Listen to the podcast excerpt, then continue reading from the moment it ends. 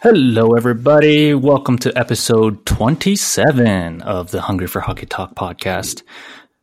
Your host, Grant Chang, is on here with you, and we have our regular co-host who's been gone for a little while, Stir Daddy Sterling Kiefel. How you doing, buddy? What's up, man? Doing good. Living my best life in the series. Nice. It's good to hear from you, man. It's been a little while. Thank you, sir. Well, let's kick things off, and we have a very special guest with us today to talk New York Rangers.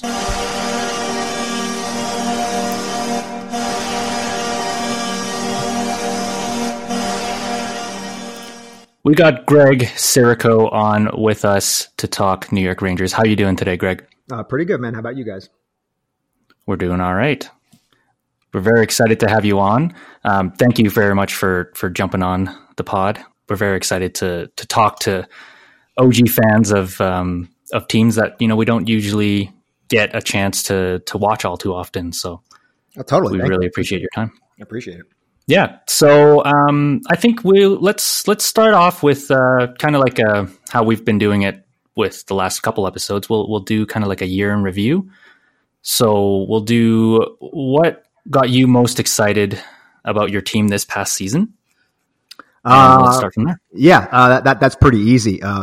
Just keep tanking. that's honestly like most fans can't stand me, but I'd be the guy on Twitter that every time a team scores a goal against us, like I would just retweet a picture of like a guy coming down the street with a tank, and I would just be like, just keep going, man. Just crash the wall. Just become the bad news bears of hockey. It's totally fine with me. I want to see them crash and burn, and just stockpile picks, because the thing is with any kind of rebuild, it's really hard to do it in certain markets. And I think people always have this conception that New Yorkers are kind of impatient. We don't want to wait. We always want to just try to win at all costs. And I just think that the economics of hockey in today, you can't do that anymore. You have to build internally. So that's why I've been hoping for a rebuild for a while. And it's just nice that the front office kind of acknowledged that, and they were kind of honest with the fan base. So for last year, I was just I was excited that we just I guess stuck to the plan. They didn't February didn't roll around. They were looking to say, hey, who can we add and maybe make a run? It's like, no, stop. You've admitted that you want to rebuild. You're headed in a youth movement. You're trying to stockpile draft picks and high-end prospects and trying to, build your pipeline. That's what you should be doing. And they kind of stuck to plan. So that kind of made me a little happy. Aside from that, I said Mika Zibanejad, when healthy, is going to score 70 points, and he did. So that kind of made me a little happy, since I'm a big Mika guy. It's kind of sad seeing the aging of Henrik Lundqvist. That's super depressing. That's really heartbreaking to see. So, honestly, I'm just hanging my hat on the draft, and then obviously when the lottery draft came around and we got the second overall pick, I was bonkers. Now, I'll be honest. I remember watching the draft. What's that like? Oh, dude, I was watching the lottery with me and my wife, and we're sitting there, and the minute that Buffalo passed us by, I was like, oh shit. I'm sorry, I don't know about you guys. Okay with vulgarity here? Oh, fuck yeah. Okay, cool. I was like, oh shit. I was like, we're in the top three. I was like, and then my wife turned to me. She's like, this is real, right? I'm like, yeah. I was like, but this is Ranger luck. We're gonna get the third pick in a two-person draft. I was like, this is just what's gonna happen. I can just see it happening. I can see Chicago getting the number one overall pick because fuck them, they probably would. And then I can totally see the Devils just, taking the second overall pick and getting Kaapo Kakko. And, we're just left, hanging on to, that's what I kind of saw. So then, obviously the later part in the lottery comes around, and then they flip over the card saying, Chicago got the third overall pick. And I absolutely lost my mind. I said, wow, it is a two-player draft, and we've got one of the two players. And I said to my wife quietly, I said, I know this sounds crazy, but I want the second pick over the first one. She's like, I thought you were talking about Jack Hughes and this. I was like, I do want him. But the thing is that I almost want to put the pressure on a different team. I don't want to be that team to pick a player and then have to worry about, that. Did you pick the right one? Right, exactly. Now, don't get me wrong. I was thinking about that too. If the Rangers won the draft, you take Jack Hughes all day long and you just run away with it. However, having said that, it's nice to be in a position where the team is making the pick for you. And no matter what, whether it's a success or a complete bust, your GM is going to make the right decision. You know what I mean? Yeah, for sure. Yeah, I mean, that was a ridiculous draft. It's crazy to me that New Jersey was able to sneak their way then to get the first overall pick again. Twice in like 2 years now. Yeah, twice in 3 years. Yeah. Got Heischer in a couple of years ago. But that was definitely a crazy draft. So I guess where you would want to improve, see your team improve in the offseason is, I guess, through internal, like you want them to see them improve their farm internally? Yeah, no, absolutely. I think, for example, the number one pressing issue, I think, is to establish some type of winning culture with Hartford. To me, that's the number one pressing thing. The Hartford Wolfpack have been nothing short but an absolute tire fire for as long as I can remember. They're an embarrassment to AHL hockey. I mean, it's just terrible. If you get sent down there, it's like you just got sent. It's like you guys ever watched the movie Major League? No. Have you guys seen that movie? No. Okay. It's basically a movie about the Cleveland Indians in the 90s and how terrible they've been for so long, and they want to relocate the team to Miami, so they just want them to play so bad that they can relocate the team. And it's just like Hartford is kind of in that realm of like the people, the players down there, they don't get groomed for success. They just, if you get sent down to Hartford, you get sent down to the minors to die. It's a horrible kind of mentality. We're not grooming players for success and trying to get them to have a winning culture. It's just you're down there and that sucks to be you kind of thing.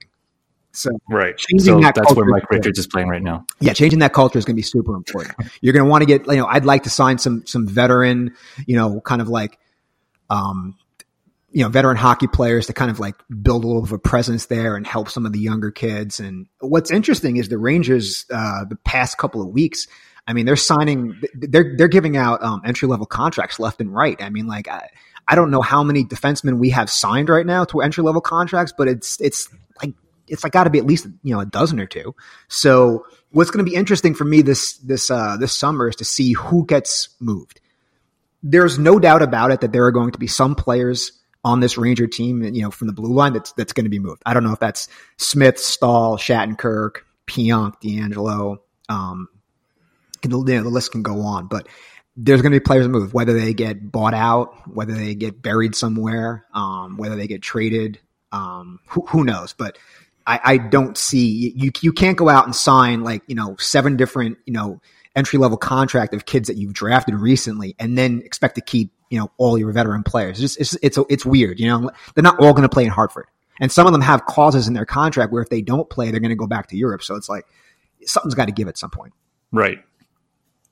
Yeah, I mean that makes a lot of sense. So is there a particular free agent in mind for you that you would want to see the Rangers go after? Oh, Artemi Panarin all day long. Yeah. I mean, yeah. Give him whatever he wants, and that's it. Just whatever. Give him the max. That's it. I'm serious. I would. I'd give. What him would you be comfortable with? Like $12 million? I would. Yeah. Oh yeah. I'd give him $12 million. I have no problem giving him $12 million. I give him 12. Now I wouldn't. I might, if I'm giving him 12, I might not give him the seventh year, but I'd give him $12 million. I give him 12 for 6. Why not? Is that because you're not really worried about the cap anytime soon? Exactly. I mean, like even at worst case scenario, if we get to the point where we're talking about, a lockout, maybe there's an amnesty buyout if things really went to the complete share, which I'm a Ranger fan, so that's probably going to happen. But so, yeah, I mean, that's what I would do. But let me ask you this question. I mean, how often does a player with Artemi Panarin's caliber hit the free agent market with the little amount of, wear and tear his body has had? I can't think of too many. I mean, yeah, that's true. For example, I'm a big Erik Karlsson guy, and I've wanted the guy for years. But as much as I love the guy, do I want to give him 7 years? I don't know. That's a scary proposition to give to someone because I'd be more happy with him if he was on a team where he wasn't the top guy. So if he was on like the second line and he didn't have to take a lot of minutes, but then you could use him and abuse him in the playoffs. You could, but at that point, you're paying him $11 million to be on your second pair. That's kind of misuse of dollars, in my opinion. So let's just hypothetically say, like, Erik Karlsson, if he came to the Rangers, like, I could totally see him coming to the Rangers and being good for 2 years and just completely shut the fan, because that's what players do. I mean, the Rangers, like, they sign players, like, right, literally as they're about to just fall apart. So it would not surprise me if that happened. So there's a part of me that wants to stay away from Erik Karlsson, as much as I love the guy, and it's just, it's so hard to turn it down, but it's almost like the Rangers are not in that right position. I think 3-4 years ago, when we made a little bit of a run and we went to the finals against the Kings and we lost in the Eastern Conference against Tampa Bay, if it was around that time period, I'd say, you know what, screw it, give him whatever you want, and then just, take your shot now while Hank is in his prime and while, a lot of this team is still gelling and young and, putting up points. Maybe take a shot then, but now when you're looking at, you're just adding guys like Kravtsov and Chytil and Kakko and Adam Fox, and the laundry list goes on of like how many really good prospects are in their system. Like, I don't think people realize it. The Rangers, in my opinion, after this draft, will have a top 3 prospect pool in the NHL. That's insane. That's insane to think about where they were, 2 years ago, 3 years ago when Jeff Gorton started this whole process. They were, bottom third? Now they're in the top 3. So it's a dramatic change in a course of 24 to 36 months. Well, that's a sign of like a team that's rebuilding, right? As a Vancouver fan, as much as I like some of the draft picks that Benning has made, he just, for fuck's sakes, he can't trade any old players to get draft picks. Like, yeah, but I would do anything. I would do anything for Quinn Hughes. So I used to I was high on the Quinn Hughes train for a long time. It's like, I am so jealous the Canucks have him. It's ridiculous. I get that, but the stuff they could have gotten for Edler if they handled it properly, like during the last trade deadline, and they might not even sign him now. So I would have just loved it if they got anything like even seconds and thirds and just kind of piled on a little bit more. It would have made me feel a lot better than signing like just the low end prospects that are players they've had for like long-term contracts for like 4 years and just keeping those old players around, because now we have like the worst bottom 6 in the league because of the dearth of older players that are in there right now, and they didn't have to do that if they traded players like Sutter and them when they could have gotten like just something for them. Yeah, and that's what Gorton did that was really smart. I mean, he traded Brassard right before he kind of shit in bed, and he got him for Mika Zibanejad, which is, I mean, that is a heck of a deal. That's a great one. Like, I don't think people are. I don't think some people realize like what a deal that is. I mean, you got a top line center for Derek Brassard, so who's barely a third line center now on a lot of teams. It's pretty ridiculous. Yeah. Let me ask you a question. As a Vancouver fan guy, let me give you a hypothetical situation. Say the Devils, for whatever reason, took Kaapo Kakko at number 1, right? What would you want to offer for that second pick if Jack Hughes was on the table for the Rangers? That we have? Like, what would you, if you wanted Jack Hughes in your pipeline, what would you offer the Rangers? Because I know Ranger fans have actually had this debate that if Kakko went number 1, what kind of package could we get from Vancouver, knowing that they'd want to put the Hughes kids together? I mean, I don't know what I'd actually want to give up, to be honest. Like, I wouldn't want to get rid of Besser. Definitely not Pettersson. You can't get rid of Bo. And beyond that, like, the only things that would be useful to the Rangers could be someone like maybe Troy Stetcher or Virtanen, but you'd have to package maybe those two with a first. Probably still isn't enough. No, to be honest, I think from the Rangers' point of view, it's if Pettersson's not in the conversation, it's not a talk. But, that's being fair. Yeah. I mean, like, I agree. I'm just saying I would never do it. There's just not players. No, I know. I'm just saying that I think that would be the price, because if to get someone of Hughes' caliber, you'd have to at least be willing to deal Pettersson. You know what I mean? But I don't know. It's just food for thought, because it's actually something that that's kind of going around Rangers Twitter for a while, is what would we do if Jack Hughes fell to us at 2? And I'm like, hello, you take Hughes and you run away. But there are actually don't get it twisted. There are some Ranger fans that are so in love with Kaapo Kakko right now that they actually would talk to Vancouver and say, well, what do you want? Well, we don't want this fucking Jack Hughes guy anymore. We want him. Yeah, no, I don't want that guy. Yeah, no, we don't want a 100-point center. Get out of here with that stuff. No, we don't want. We want a guy that was good to play. We don't want. No, we don't need centers who put up 100 points. We don't need that stuff. We want centers that score 30 points, and get paid $10 million. We want. You mean Derek Brassard? Exactly. No, yeah, that was a sweet deal, especially when you consider that Zibanejad is still signed for 3 more years at 5.35, and he's only 26. So, yeah, what a steal of a deal.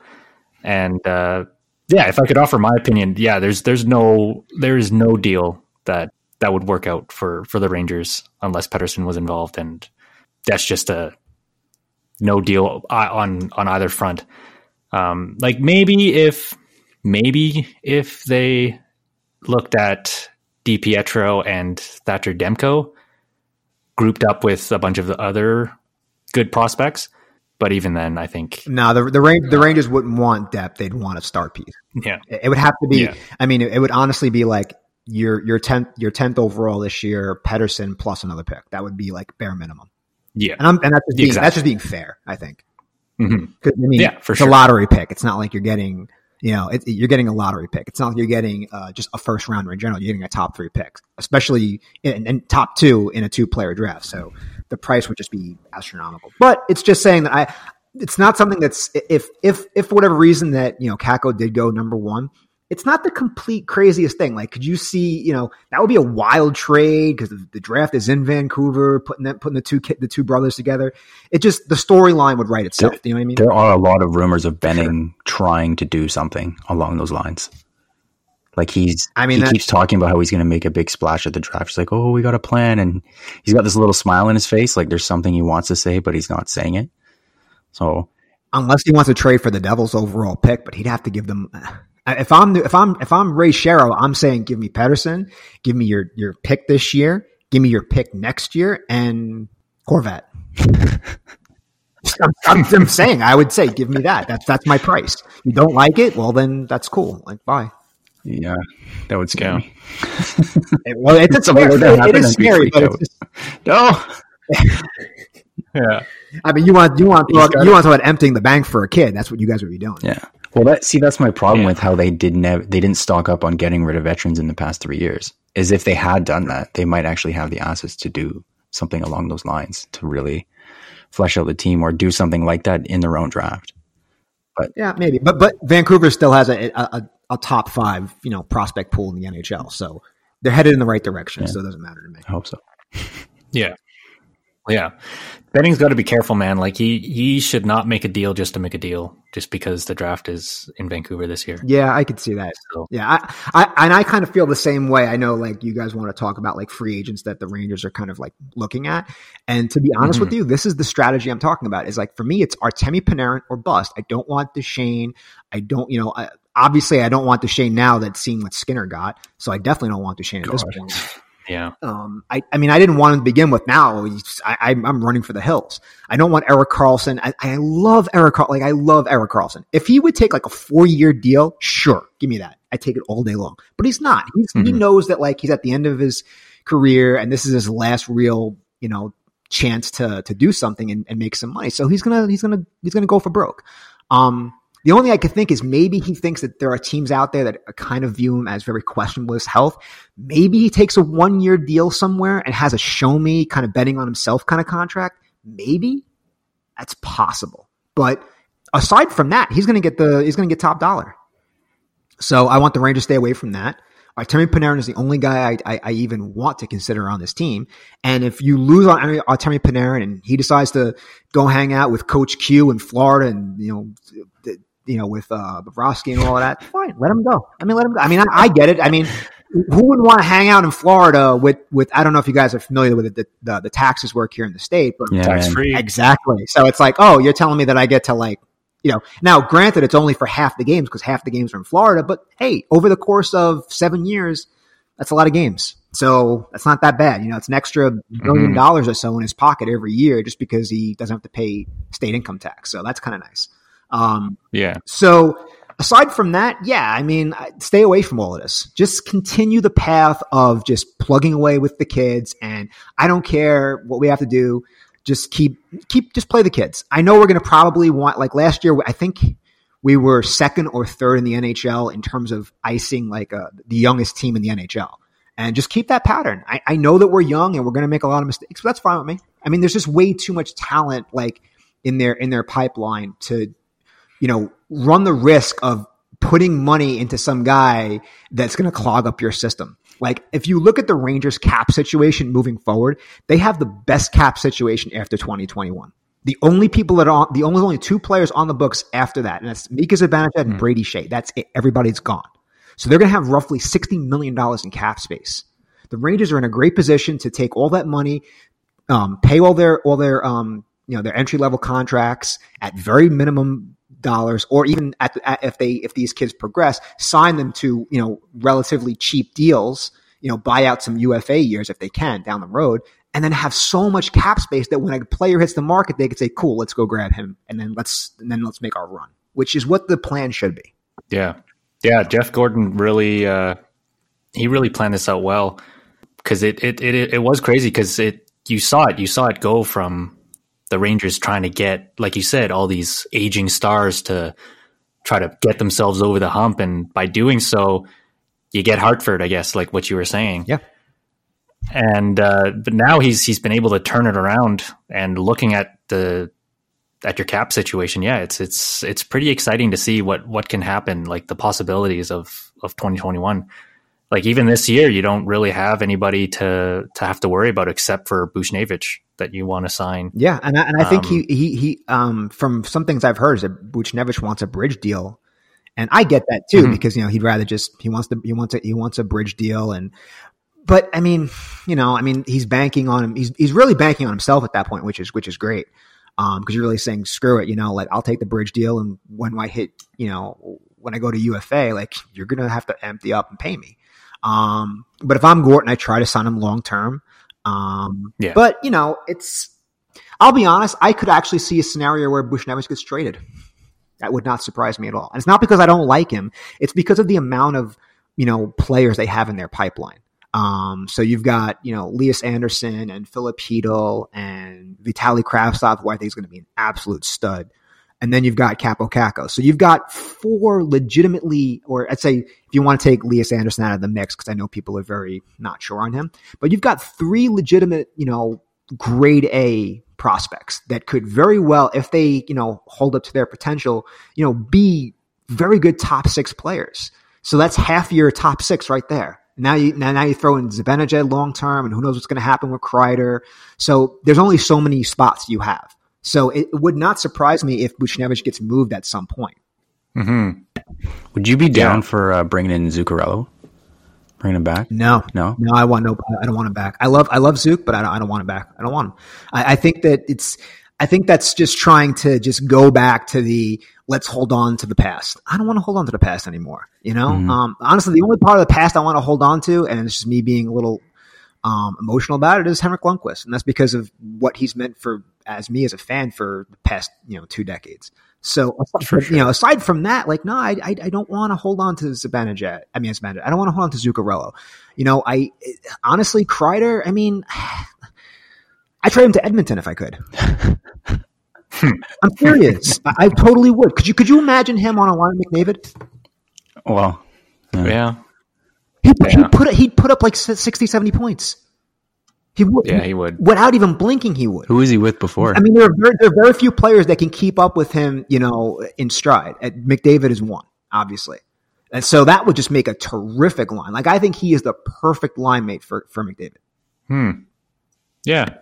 Thinking about it. I mean, there's a thing there. Like, would you just want a first rounder or something, or me? If I was trading to Edmonton, I would probably give them Chris Kreider, and they do need help on defense. So I'd give them probably one of my young defensive prospects for their pick this year. Wow. Both for just the pick. Yeah. I would do that tomorrow. That would be a good trade too. What are they picking right now? Now I'm not giving you my best prop. I'm not giving you, obviously, Adam Fox. I'm not giving you Fox. But yeah, I mean, you wouldn't want to play anyway. No, but I, like, for example, would I give you, like, they're at 8th right now? Would I give you, like, I don't know, D'Angelo? Oh. Yeah, I would. I would give you D'Angelo and Kreider for that pick. That would be a good trade for them. Really? Yeah, I would. And I like D'Angelo a lot, but I also think that there's this internal thinking that D'Angelo might be kind of like a little bit of an emotional head case and all that kind of stuff, and he might not. So I think that there's, I think if you would talk to the Rangers privately in a room, they would tell you that even though D'Angelo has the higher upside in terms of talent, they're probably lower on it. He's lower in the pecking order. They'd probably rather try to keep Pionk, which baffles me because I'd much rather keep D'Angelo. But I could also see a team wanting Pionk too, because it's not that has no ability. It's just that his defensive game is atrocious. So yeah. But I mean, that's the whole Rangers team, anyways. I mean, nobody plays on defense anyway. I don't even think they know what. I don't even think they know what gap control. I don't think they know how to use a stick sometimes. So don't get me started on them. They have no idea what they're doing. They'll just. I mean, honestly, Lundqvist will make a save, and then the puck's just sitting there, and they're just like staring at it. It's like, what are you doing, man? Hank's gonna get it. Yeah, exactly. That's cool. Hank will get it. Yeah. Just do a 45 save day for Hank. It's cool. Don't worry about it. He can keep doing this. Yeah. He can keep doing this till he's 90. Don't worry about it. Yeah. Wasn't that in the last playoff run that they had after they beat? I think it was Montreal. Like Hank was just getting pissed off at the defense. He kept like screaming at them, like, "What the fuck are you doing?" He's always pissed at the defense because they let him out to dry so much. It's ridiculous. Yeah. You know, I mean, he might as well just be like a piece of laundry on your clothing line. Yeah. It's horrible. Yeah, definitely. They hung him up to dry for sure. Yeah, Kreider definitely won you guys that series. He ran right into Carey Price, and that's what really ended at their playoff run. Yeah, unfortunately, that kind of stunk. But I think they were the better team, even though without that, I don't think it made a difference. The Rangers actually were, you know, I think Lundqvist was just playing on such a level that it would be really hard to beat him. And it's crazy. You look at the Rangers playoff runs the last 10 years. It's not like they're the kind of team that just, you know, puts up 5-6 goals and they kind of just bully their teams. They win games 2-1, 3-2, and they win like all these overtime games and these game 7 double overtime games. And Hank just has to play out of his mind just to keep them in there and hope they get a lucky bounce. And it frustrates me as a Ranger fan because it's like you've just, you know, in my opinion, Henrik Lundqvist is easily a top 10. You can probably argue top 7 goalie of all time. You can really argue that. And you've blown his chance at winning a Stanley Cup. And sometimes that kind of pisses me off. They've kind of just wasted his time in some ways. They really have. I got to tell you, Greg, I was our other co-host, John, I was asking the boys what kind of questions they wanted to ask you.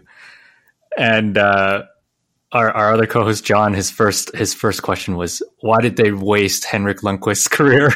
So I'm glad you are on the same page there. It beats me. I have no idea, man. They just couldn't figure it out. And they took their chances. It's just, they made a lot of bad decisions. You know, I mean, the Stahl contract was not that great. The Girardi one was absolutely horrendous.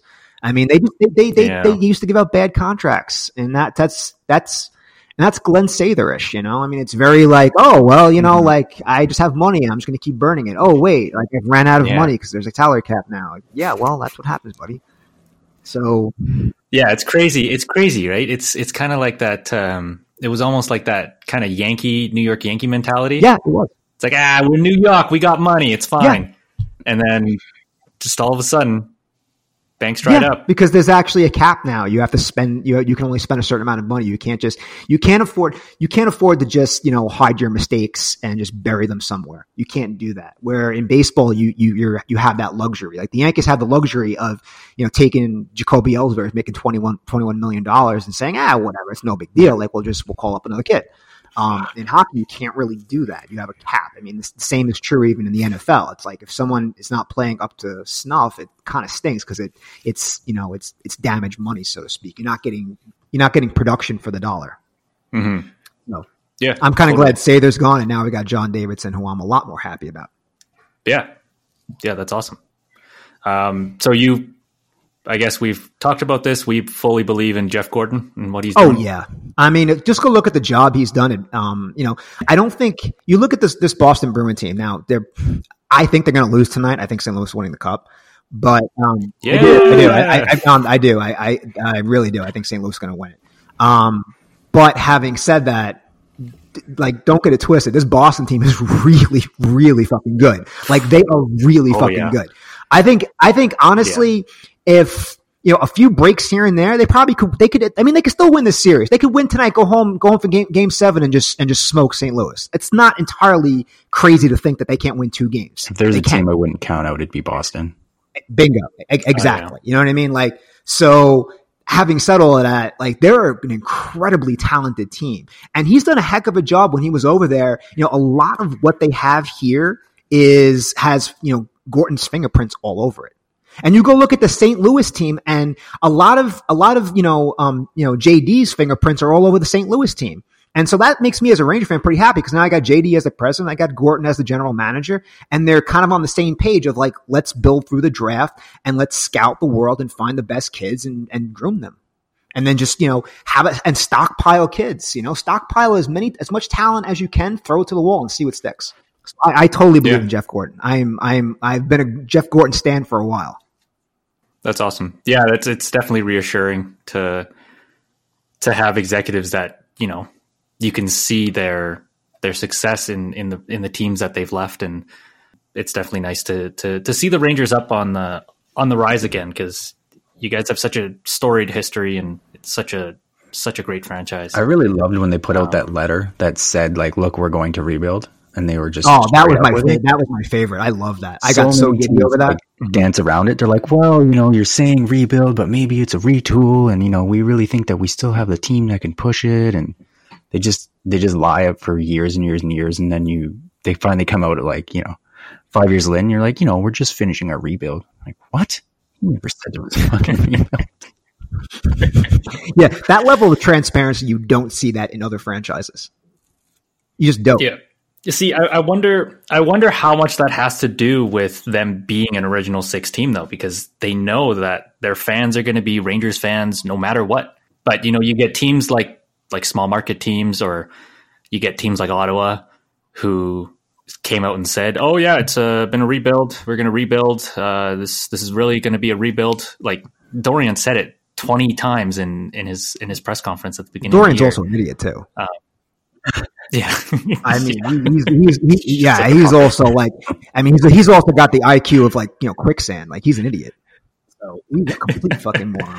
But I think the reason why the Rangers put the letter out, honestly, is more to do with what happens locally in the city. Like, they watched the New York Yankees go from being terrible to, and if the New York Yankees of any sports franchise in any professional sports, who, like, regardless of what sport you follow, whatever, the Yankees are, I mean, they really are the quintessential, like, king of sports in terms of, like, they hold everything to such crazy standards.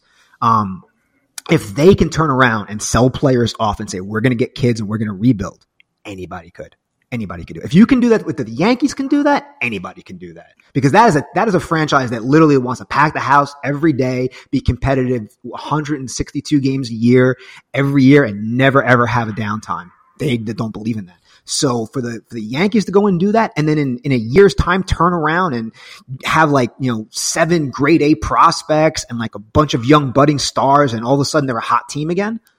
It's like almost like other franchises around the New York area were like, wow, the Yankees did that of all teams. Mm-hmm. Maybe there's something to this. And like, well, let's be honest with our fan base. It's also acknowledging that your fans aren't stupid. Like, we can see on TV, like, maybe we're not actual coaches and we don't know exactly how to coach, but we can tell when there's like a bad coach team, or there's a problem, or we can just look at it and go, look, you don't have any stars. There's no prospects coming. Like, obviously this is a rebuild, or the team's just shit. And if you're not acknowledging that they're shit, and you think they're going to win and maybe squeak at the playoffs, like, that's just not good enough for most fans.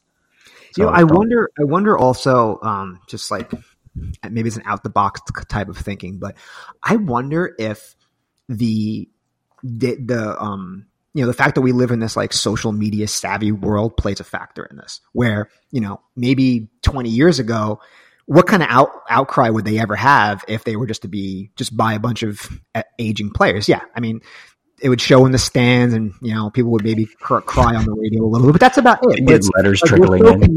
Like, the fans are so connected to social media, and the teams are now so connected to social media that it's almost like they have to serve the fans, or else it'll just look bad. For sure. We'll mean the shit out of all the mistakes. Just be like, repeat gifs of like all the bad things the players are doing. Yeah, exactly. Getting, like, tweeted at the team. Yeah, the teams are definitely in the hands of the fans more nowadays than ever, definitely. I think it's definitely because of social media, because, you know, you get people taping, you know, practices, and you get people talking, speaking interviews, and like you can watch the games. Like you said before, it was just you were listening to the radio. You didn't see how the team was playing. It was just kind of like the commentator saying it, and he's not going to spend a whole bunch of time saying like, oh, you know, he shouldn't have gone in the corner there. And because like by the time he says that, the puck's already at the other end, and like, right. So yeah, there's definitely a lot of that. And I think it's keeping these front offices, you know, honest, because they can't lie to their fans, because it just looks bad. There's so much transparency because of social media today that they almost can't play that, well, we're disconnected from our fans. No, you're more connected to your fans than at any point in sports history. So you either be honest with them or you're going to look like a bunch of idiots. Exactly. Yeah. So I want to ask you this question just because we've been asking this question to all the guests we've had on so far. I want to get your thoughts. Would you submit an offer sheet if you were the GM if you were if you were Jeff Gorton? Would you submit an offer sheet, and who would you go after if you would do it? That's a good one, actually. That's a really good question. They've made it so where offer sheets, they figured it out perfectly where the player you want to offer sheet, the price is so insane. I got to give up four first round picks for, you know, over $10.5 million. Yeah. Probably not. If there's one player I probably would offer sheet, though, actually, there's probably two right now that if, let's say, I thought I was one player away from going over the hump, and the next 4 years I'm going to be not just a playoff team, but I'm going to be a serious team, and I knew that, you know, first round picks for the next 4 years would be, let's say, in the upper 20s. Let's just say I just kind of knew that for let's just hypothetically I knew that. Yeah. I probably only offer sheet Braden Point and probably Marner. And I know people think I'm crazy, but I like Point a lot more than a lot of people do. I do. I think Point is an absolute stud. He's someone I would look at personally. I'd rather have Point as Stamkos. I agree. I agree. I think Braden Point's the second best player on that team. Really? Over Kucherov? Behind Kucherov. No, Kucherov. Oh, you think Kucherov? Oh, yeah, second Kucherov. Best. I'm saying it's Kucherov, and then it's Point. I'd agree with that. Gotcha. I mean, and I'm even saying this, like, even if we're including, like, defensemen, if you're telling me would I rather have Victor Hedman or Braden Point, I'd rather have Braden Point. Oh, yeah. I mean, just he's that good. I don't think people realize how good it is. He's that special. Mitch Marner is just somebody else I'd probably offer sheet. I have a hot take. I think Toronto's going to trade him. Oh, really? Oh, yeah. I know all this crap that Dubas says he's going to keep everyone. Bull fucking shit. There's no chance he can keep everybody. Just go. There's no chance. He cannot. There is no way he can keep all of those forwards and put together a defense that's actually going to be competitive. There's no chance. The money doesn't make sense. I mean, unless it's going to do this with monopoly money, there's no chance he's going to do it. No chance. No chance. There's no chance. He can come up with whatever sophisticated, you know, type of deal structure he could, and it's just not going to make sense. It's just, there's no way. No way. No way. Marner's he's going to get $10.5 million. Do you agree? More than that, hopefully. I'm saying, but he's at least going to get 10.5. Oh, yeah. Yeah. I think, okay. 10 or 10.5. And do you think for a minute that Toronto is going to want to pay him more than they're paying Matthews? No. No. So where does that leave them? In a weird spot. So do they pay him 11.5 and have it be weird? No. At the end of the day, Auston Matthews is that team, and they're going to ride and die with him. I think maybe the most they could do is, you know, like, kind of just keep him like the restricted free agency thing and just kind of just pay him whatever the arbitration is. But that's going to get ugly. That's going to become like, you know, that's going to become like a Trouba situation. You don't want that. Yeah. If you can move the guy now while he's got an incredible value, you do it. I do it. So I think either I said like maybe like a year ago that at some point Toronto's going to have to make a decision between William Nylander or Mitch Marner. One of them has to go in order to alleviate the cap situation that's going to be unfolding and be able to put money into the defense. Now, yeah, I get it. Yeah, you're going to trade off Zaitsev, which good fucking luck taking and someone taking that contract. Then no one's going to take that contract. So you're going to have to eat some of that money. You're going to have to eat some of that money. So that's going to be some dead cap space that you're going to have to just deal with, okay? For the next 4 years. Bingo. And then let me ask you a question. Who's really in their pipeline that you're going to say, oh, I can slot him up into this, into, you know, the second pair? Nobody. Lilligren? No chance. Good, decent prospect, but I wouldn't. I mean, that's the thing. Like I don't. Sometimes I wonder if Toronto even understands this. Their Achilles heel for a while now has really been their defense. It's been atrocious. Yeah. It is horrible. Like it makes the Rangers defense look somewhat like competent, and their defense is a tire fire. What saves Toronto is that they on any night they can score 6 goals. That's what saves them. Yeah. They can outscore their mistakes. But when you get into the playoffs and you play against better defensive teams who are good in their own zone, you can't outscore your mistakes. It's going to come back to bite you. Mm-hmm. So I think the benefit of Toronto is you have to move one of Marner or Nylander, and I think they're going to move Marner at some point. I just have a feeling that the Marner situation I think Kyle Dubas might get a little like. I don't know what the right word is, maybe a little like arrogant of like, hey, like no one's going to tell me what to do. You can't bully me. Like I'm going to just trade you. Like, all right. I mean, you know, I don't know who, I just wonder who has more trade value now, Nylander or Marner. I don't know. I think he should have traded Nylander before signing him this year. And he should have gotten like a defenseman. And there was a few teams that would have made that trade. Yeah. On a podcast, I think a year ago, I would have said, I would have given you Brady Shea for him. Yeah. I don't know if I'd take that. I don't know. It's not Brady Shea. Like the thing is, because you look at Brady Shea on a completely bad team, but when you I watch him this summer playing for Team USA with a competent partner, and he looks fantastic. It's because the team's bad. He's actually really good. Like he's actually really good. It's just that you know the numbers don't look so good because of whatever. Or, you know, I mean, like, I would have eaten some money and given you Kevin Shattenkirk. I mean, like, there could have been – I would have definitely tried to grab Nylander if I was Jeff Gorton. I don't know if that was ever an option, but I just don't know what Toronto's going to do because I think that one of those guys has to go at some point, I think. Definitely. So here's an interesting question then. So if you were Dubas, let's say – well, yeah, okay, let's say it's today. If you were Dubas, just to make the stakes a little tougher, would you go with, if you had a choice between trading Mitch Marner and Auston Matthews, who would you go with? Probably Mitch Marner. Yeah.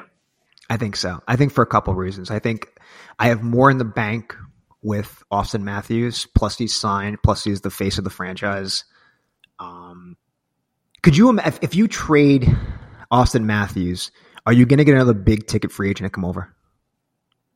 It's just going to look. Well, you'd still have Marner and Tavares. No. What I'm saying is, like, it just doesn't look as good. Like he's kind of the face of your franchise. I mean, the fact that they won the first round pick and got him, like, that means a lot. Yeah, and plus, I think he doesn't get the. I think the Toronto media is way harder on that man than they should be. He is like I remember. I think it was not this playoff run. I think it was last year where he was pretty bad. And I remember after I got eliminated, and I got on Twitter and I saw tons of Leaf fans were like, "Oh, trade Auston Matthews, this, that, and the other." I had my hand up. I was like, "I'll take him. What do you want for him?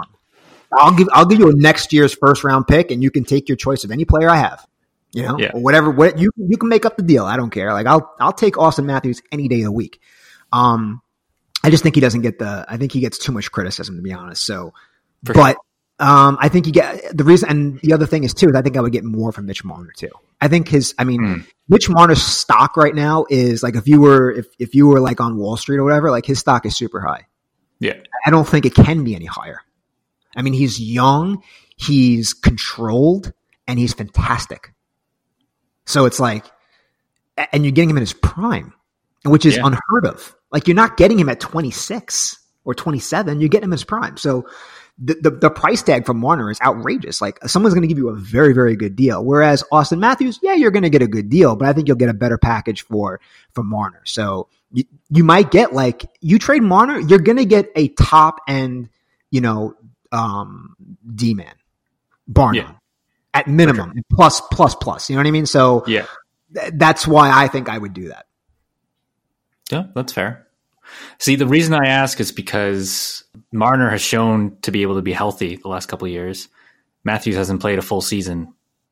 Has he ever played a full season?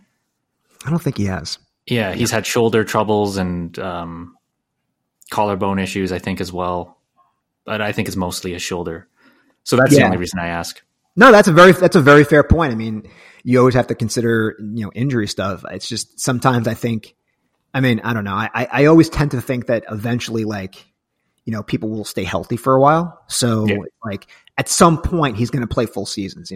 So I don't know. It's a fair question because there is risk there. But no matter how you dice it out, there's a risk. I mean, you trade away, keep Marner, you trade away Auston Matthews. Auston Matthews will go on to have a fantastic career, win a Stanley Cup somewhere, and maybe Marner just crashes. And you look like an idiot, or the opposite. Marner turns out to be a fantastic player who you traded away, scoring 100 points or whatever, and Matthews can't stay healthy. So it's a risk either way. I mean, there's no it's and that's the thing when people try to play GM. Sometimes you're always like, there's no perfect scenario. Every time a GM makes a move, there's a risk involved. It's just you're trying to mitigate as much risk as possible. Yeah, for sure. Yeah, those are good points, and it's fun to do that. And I didn't expect us to talk about Toronto so much, but well, I actually watch a lot of Toronto games. So nice. Okay, cool. So then, yeah, you guys definitely signed a couple of big name prospects, traded for Adam Fox. Did you have any thoughts on him? And you mentioned, Vitali Kravtsov or Kravtsov. Kravtsov. Can you tell us any more about those guys? Or I think Vitali Kravtsov, Chytil are going to be fantastic players. Yeah, I've said this a while ago, about Chytil. I don't know if you guys are how familiar you guys are with Filip Chytil, but he reminds me. And when I make comparisons on players, I don't want you to think that this is going to be the same exact player. It's just that he's got some similar, play styles, so to speak. So It's not like he's going to be, when I say, oh, this player is going to be this player, it's not like, oh, he's going to hit these amount of points and be the same exact player. No, I don't mean that, but style wise and body wise, he can be that. And Filip Chytil reminds me a little bit of a younger version of a Malkin. He's got that kind of game that he could play. So, he hasn't even filled out. He's a thin kid. Yeah. But he's got incredible hands, incredible speed. His hockey IQ is through the roof. He just has to figure it out. And people forget, last year, I think he had maybe a dozen goals or whatever. Maybe I don't know how many points he scored, maybe 20 or 30 points, something like that, maybe. But the kid's 18 years old. He can't even drink a beer. And you're and people are oh, well, he didn't score 50 points. Okay, so what? Sometimes that gets a little crazy, but. As far as skill set, I think he's got top end skill set. And that's kind of the thing that I like a lot about the Ranger prospects. When I look at Chytil, Kravtsov, and possibly Kakko, all three of these forwards have high end potential. If they all hit their ceilings, you're talking about top wingers in, or top, or top forwards in the NHL in terms of playing on the first line. That's, how many, teams have that in their pipeline? Not that many. So that's why I get really excited about those kids. When you guys get a chance, you should just go look at some Vitali Kravtsov highlights. The kid he dangles the puck. He kind of reminds me. Why am I drawing a blank on his name? The Russian kid from Washington. Why am I drawing a blank on his name right now? Kuznetsov. He reminds me a little bit of him. And then Kakko, from everything I've read and seen, he's the best finish. People think he's going to be a better player than Patrick Laine. So sign me up for that. Yeah, for sure. Yeah, any team would take that all day, right? Yeah. Laine had a horrible half last year too. Last half. Yeah. You know what's funny? I've said this also on Twitter a while back about Kaapo Kakko is that when you watch him play, I don't know how old you guys are, how familiar you are with Jaromir Jagr in his prime, but he protects the puck a lot like Jagr. Mm-hmm. He really does. Like he does an incredible job of using his body to protect the puck and win board battles and cycle and hold on to that puck and make a play.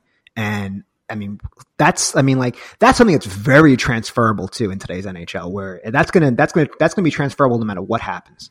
So if you could protect the puck anything like Jagr, I'll take that. Yeah, for sure. So who do you think, in your opinion, should be the next captain of the New York Rangers? I'd like it to see Mika Zibanejad, honestly. I think there was one game last year where I remember where Filip Chytil kind of drifted a little bit and kind of got caught up.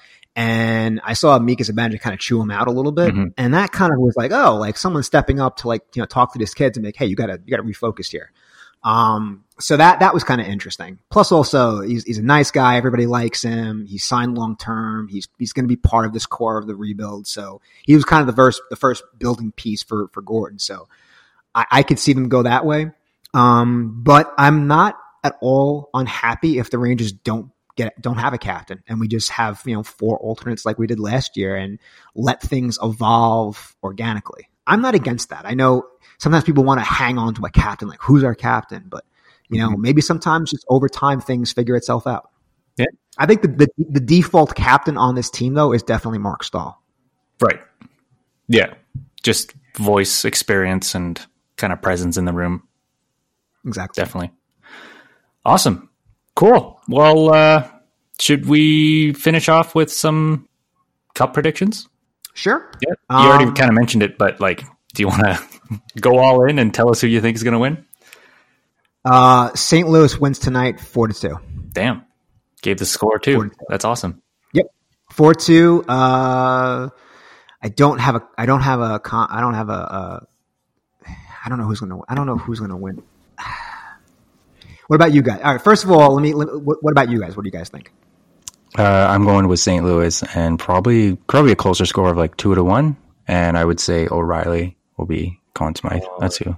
I love how he's been playing. He's been so good the last couple of games here. I don't know. Could you give the Conn Smythe to Tarasenko? No. Okay. I wouldn't. I'd give it to Binnington. He's done okay, but he's been pretty quiet in the final. Yeah. Yeah.